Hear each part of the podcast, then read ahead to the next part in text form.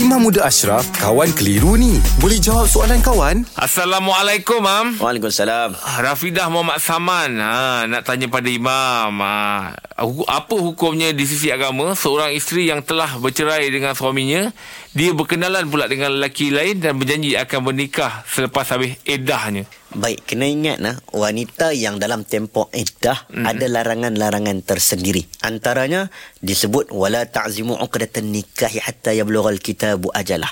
Disebut tentang larangan menerima pinangan.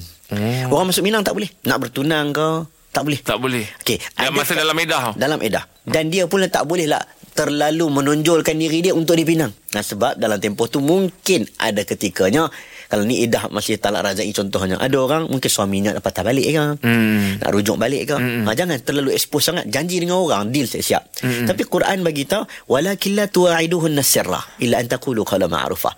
Kalau kamu bagi ayat kiasan boleh. oh Sebab ada sahabat Nabi dia Hin. memang berkenan. macam hin lagi tu Ha, contoh seorang isteri tu suami dia meninggal.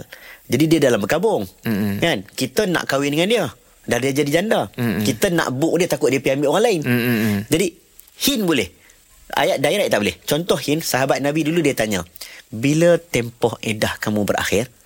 oh Ha, dia tanya tu bermaksud macam kawan ni tengah tunggu aku habis edah ni. Mm-mm. Ha, itu hin. Oh. Hin boleh. Ayat kiasan boleh. Ayat direct kamu habis nanti saya nak masuk Minang ni boleh. Uh, itu tak boleh. oh Ah, itu diajar dalam agama adab mm-hmm. dia tak nak bagi orang semua suka-suka bila orang bercerai ya tengah sedih kau pergi tanya tak ada akhlak Mm-mm. Ah, cantik eh. jadi kita pun ikutlah benda yang telah ditetapkan maksudnya bercerai hidup bercerai mati samalah dia punya Samalah. ni cerai Mam, mati eh? lagi lah sedih kan Mm-mm, Ah, yalah. cerai hidup kita cakap dengan baik ah, dengan bahasa kiasan Yalah. Ah, bila habis tempoh iddah kan Mm-mm. oh bulan tiga okey okey baik baik baik Yelah mana tahu si suami pula dalam usaha nak nak Ya. berbaik balik kan. Kita Dah sedar kesilapan dia Ya, kan.